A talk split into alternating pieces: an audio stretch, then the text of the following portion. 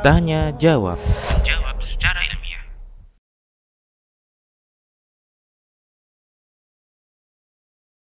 Baik para muslim rahimani warahmatullah. Orang tua ya ketika bercerita kepada anak bisa jadi disebabkan karena dia ingin didengar. Bisa jadi dia punya masalah.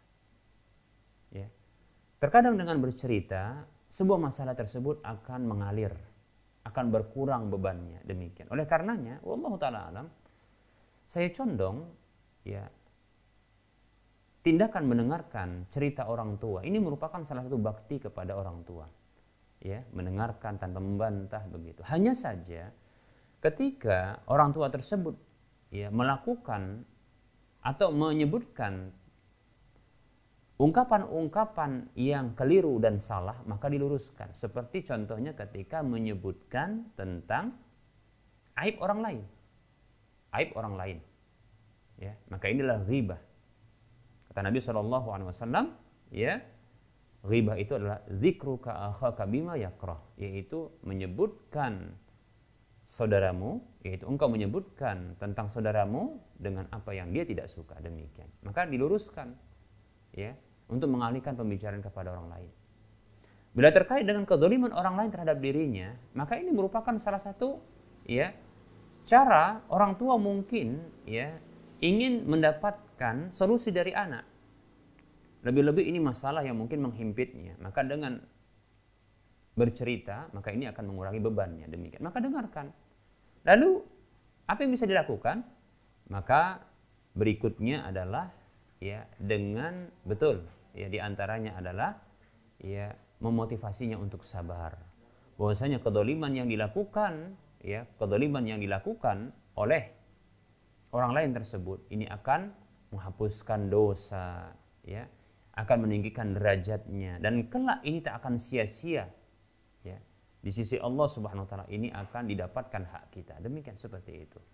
Dan sampaikan bahwa sabar ya terhadap ya kedoliman tersebut musibah tersebut maka ini akan bisa mendapatkan pahala yang tanpa batasnya seperti itu demikian ya dan ini insya Allah taala tidak bukanlah merupakan bukanlah merupakan kesalahan. Bahkan ini merupakan salah satu bentuk bakti. Demikian.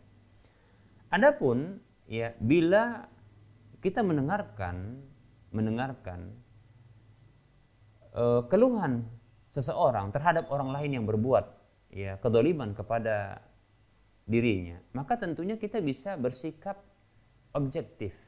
Demikian. Tidak perlu kita membenci orang tersebut.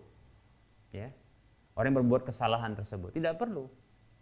Bahkan kita bisa mengupayakannya untuk apa? Untuk tetap ya bisa berinteraksi dengannya sembari barangkali untuk menasihatinya, begitu. Bukan malah membencinya.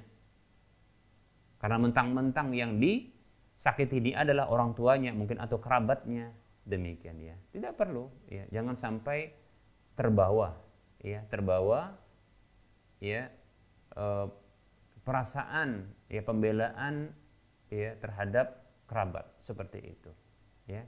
Demikian para muslim rahimani wa rahimakumullah.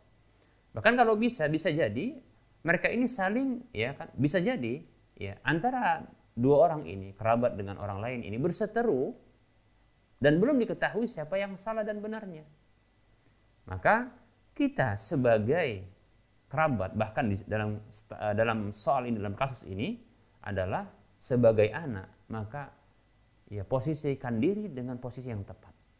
Dengarkan cerita dari orang tua, kemudian coba dengarkan dari cerita orang lain tersebut. Atau langsung saja melakukan tindakan apa? Islah, yaitu ya pendamaian, melakukan tindakan damai. Allah Subhanahu wa taala berfirman, "Innamal mu'minuna ikhwatun fa aslihu baina akhwaykum." Sesungguhnya orang-orang beriman itu mereka hanyalah bersaudara. Maka damaikanlah ya di antara saudara-saudara kalian. Demikian. Maka ya posisikan diri sebagai pendamai di antara keduanya. Demikian. Jangan berpihak kepada salah satu dari keduanya. Demikian. Damaikan. Ya. Dan boleh contohnya kita mendamaikan dengan melakukan kedustaan. Karena ini merupakan dusta yang dibolehkan di dalam syariat kita. Karena Rasulullah membolehkannya demikian. Ada tiga dusta yang dibolehkan oleh Nabi Wasallam. Di antaranya adalah dusta ketika mendamaikan perseteruan sesama Muslim demikian.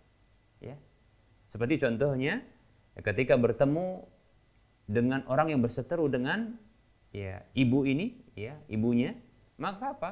Titip salam contohnya. Ibu titip salam. Ya. Begitu juga ya ketika bertemu dengan ibu maka si fulan atau fulana tersebut orang yang mendoliminya tersebut itu titip salam minta maaf demikian begitu padahal tidak pernah dilakukan ini bentuk kedustaan. Iya ini kedustaan tapi ini yang dibenarkan dan dibolehkan. Seperti itu. Sampai nanti mereka kembali akur ya. Kembali rukun. Demikian para muslim rahimani wa rahimakumullah